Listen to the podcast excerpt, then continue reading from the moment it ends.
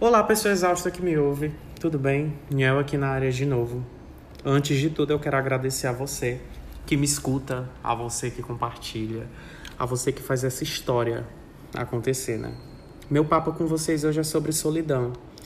É, eu já venho gravando esse sidecast sobre esse assunto há umas três semanas, mais ou menos, mas eu não sinto que nessas vezes que eu gravei eu tenho sido alguém sincero a respeito do assunto, sabe? Eu não sinto que eu tenho falado realmente o que eu penso, em base das minhas experiências também.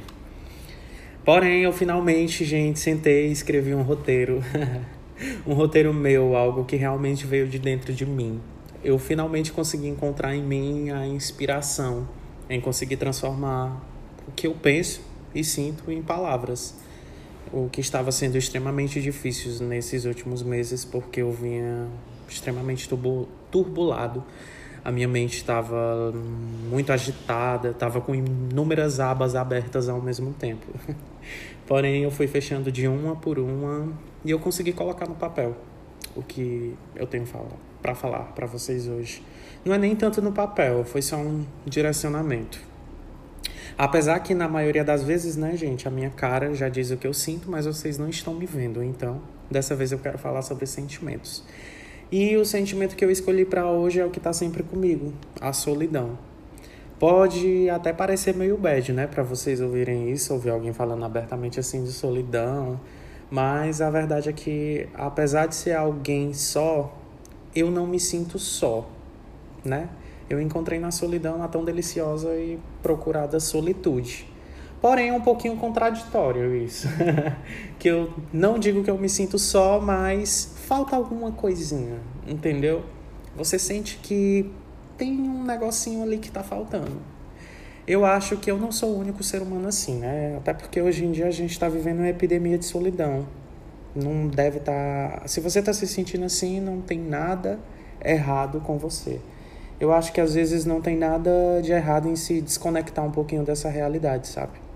Porém, a solidão ela pode ser necessária.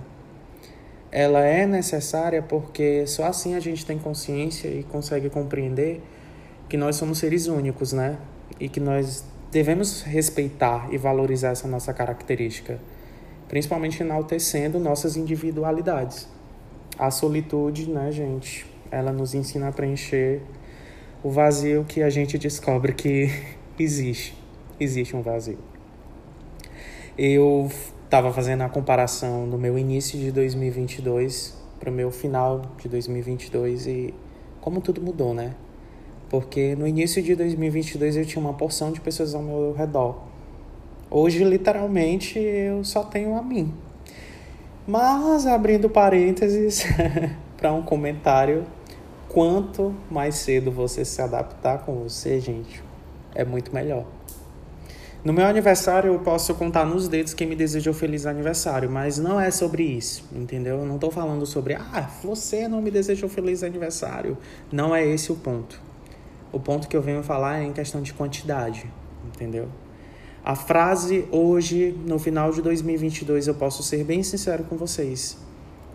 Quantidade nunca foi qualidade. Eu sempre soube disso, mas eu nunca valorizei isso, né? E sinceramente falando, eu não achei ruim não. Quanto menos as pessoas me incomodarem hoje em dia, melhor. É isso mesmo, gente. A vida é isso. Porque grande parte das pessoas que entram na nossa vida hoje em dia é só para sugar a nossa energia, sabe? Levar a nossa energia vital.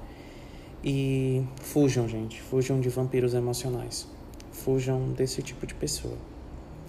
E com isso, eu vi que mais uma vez você precisa entender que você é sozinho. Porém, gente, por mais triste que seja essa realidade, esse ano de 2022 me restou pouquíssimo. Porém, né, me restou a mim. Então, gente, restou tudo para mim.